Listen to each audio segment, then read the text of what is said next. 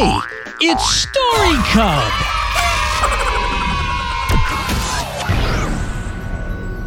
Hi, I'm Alexis, and I'm going to be reading Lucinda, Queen of Everything.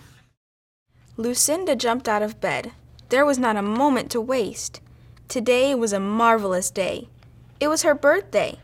Wake up, Max, she shouted at her sleeping cat. Anxious to see her mother, Lucinda scooped up Max, tucked him under her arm, and hurried down to the kitchen, where she found her feeding Sam. Lucinda looked up at the bare stovetop. Where are my birthday pancakes? she asked her mother, disappointment filling her voice. Sorry, Lucinda, but I had no time to make your birthday pancakes. Sam is being very fussy, and he needs his breakfast. Oh, and a very happy birthday to you, my little princess, said her mother as she kissed the top of Lucinda's head. Lucinda stomped her foot in frustration. Sam got all of her mother's attention. Before he was born, Lucinda was always first.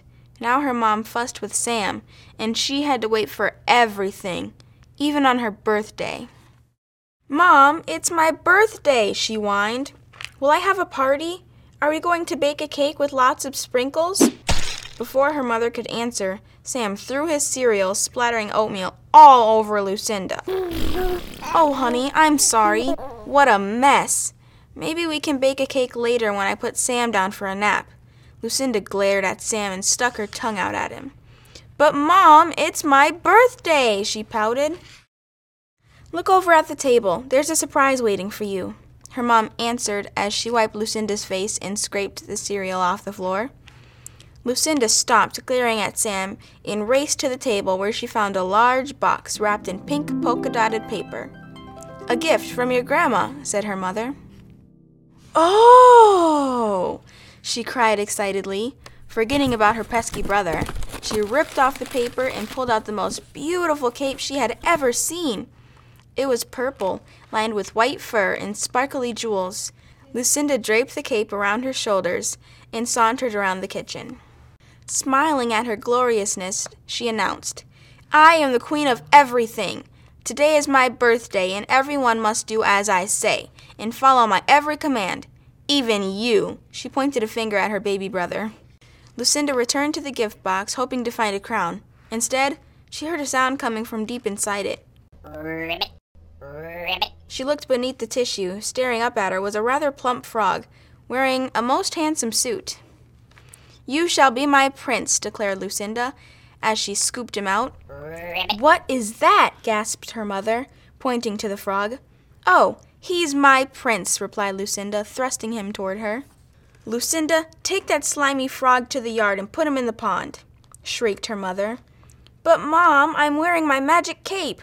I am queen of everything, and I command you to make him stay. You are not the queen of anything. Now take that frog outside.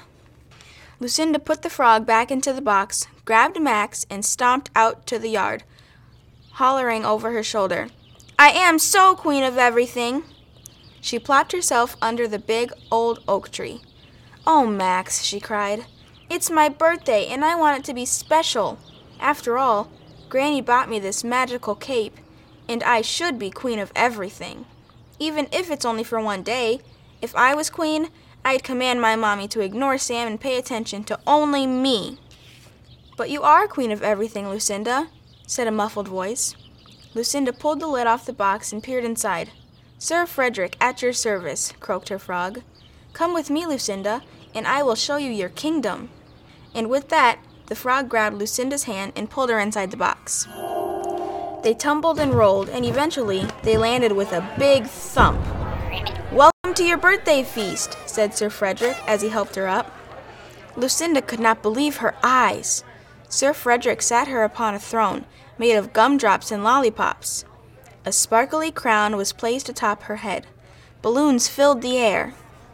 Happy birthday to Lucinda, queen of everything, shouted her guests. Loud cheers and clapping resounded in the royal court. Lucinda bowed a royal bow and swept a royal curtsy. Then everyone danced until their feet hurt, and they ate piles of pancakes, candies, and sweets. Lucinda even drank a pitcher full of sugary juice. The royal birthday feast lasted all day. But eventually, Lucinda grew tired of the feasting. She missed her mother and her baby brother. She wanted to go home to celebrate with her family. Sir Frederick, I miss my mom. Anymore. I want to go home, said Lucinda. Her new friends begged her to stay. Don't go, Lucinda. Stay with us forever. But Sir Frederick shooed them away. As you wish, Your Majesty, he said, pulling her through the top of the box once more. They tumbled and somersaulted, and then Lucinda heard her mother's voice.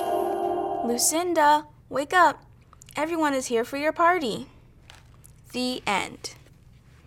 And that was Lucinda, Queen of Everything.